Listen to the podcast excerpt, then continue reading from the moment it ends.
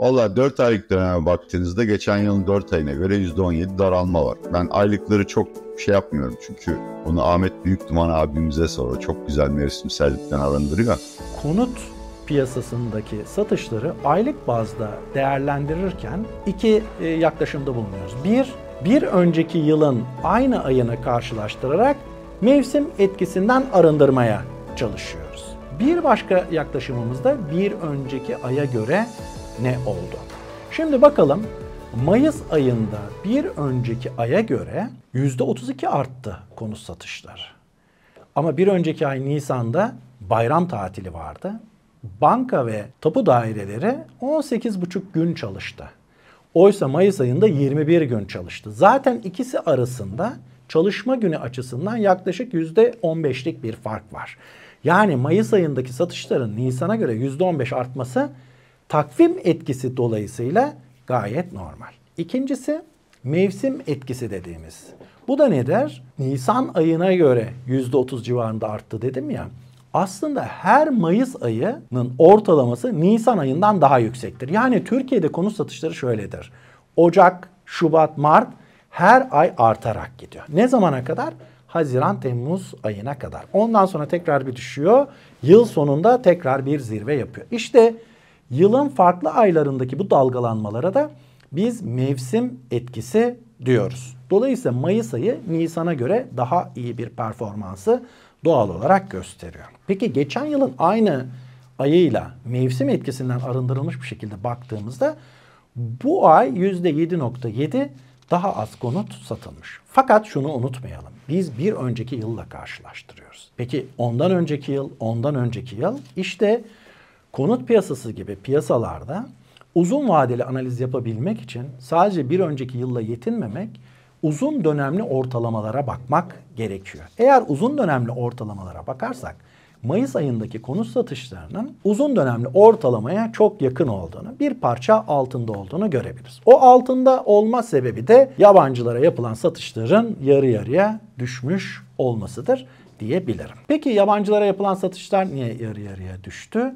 Bir deprem etkisi ortaya çıktı. İki, seçimler dolayısıyla yabancılara konut satışlarına yönelik politikaların, yabancıların Türkiye'deki ikametlerine yönelik politikalarla ilgili belirsizlikler önemli ölçüde yabancıların talebini de kısmış oldu. Merkez Bankası'nın politika faizi ile konut kredi faizleri arasında bir ilişki kurmak gerekiyor.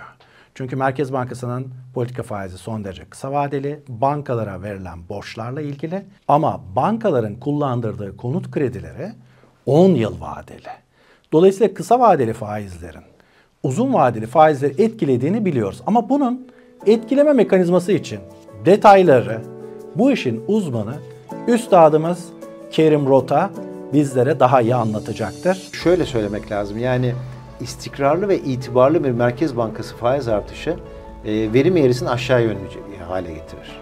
Yani bugün mesela 25 yapmış olsaydı Merkez Bankası faizi ve arkasında itibarlı bir duruş ve PPK metni görmüş olsaydık e, muhtemelen 5 ila 10 yıllık tahvil faizlerinin 20'nin altında 15-20 aralığında e, olacağını, olacağını görecektik ve gönüllü bir şekilde yani Merkez Bankası'nın bu menkul kıymet tesisi kalk, uygulamada kalksa bile Merkez Bankası faizinin altında bir menkul kıymet faizi görecektik.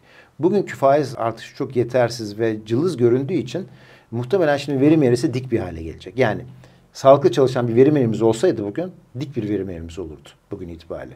Bu da şunu ortaya koyuyor. Konut kredi faizlerinde de mevcut faizlerin üstünde faizler, mevcut mevduat faizlerin faizlerin üstünde faizler e, tekrar görmemiz lazım. Bunun mesela altın dönemi ben çok iyi hatırlıyorum. 2006 yılıydı bizler açısından. Ben bankacıydım o dönemde. Mevduat faizleri 20-22'lerdeyken aylık konut faizleri birin altına düşmüştü. Çünkü hepimiz şunu biliyorduk. İleriye yönelik olarak enflasyon ve faizler düşecek. O yüzden şimdiden 8-10 yıllık kredileri rahatlıkla verebiliriz. 3 ay zarar etsek bile 4. ay veya 6. ay bundan kar edeceğiz diye beklentimiz vardı ve bir swap piyasası oluşmuştu. O swap piyasasından da kendimizi fonlama şansımız vardı. Şimdi ortada ne swap piyasası var ne düzgün bir verim eğrisi var. Şu anki durumda e, maalesef aylık konut kredileri %3-4'ün altında bulunursa o da ancak olur. 4 ayda %17 düşünme konut satışları ciddi bir sorun orada. Sebebi de belli. Talep ünhası, enflasyon 50, fiyatlar %104 artmış. Ya kim yani benim gelirim de az çok enflasyonun biraz üstünde artıyor.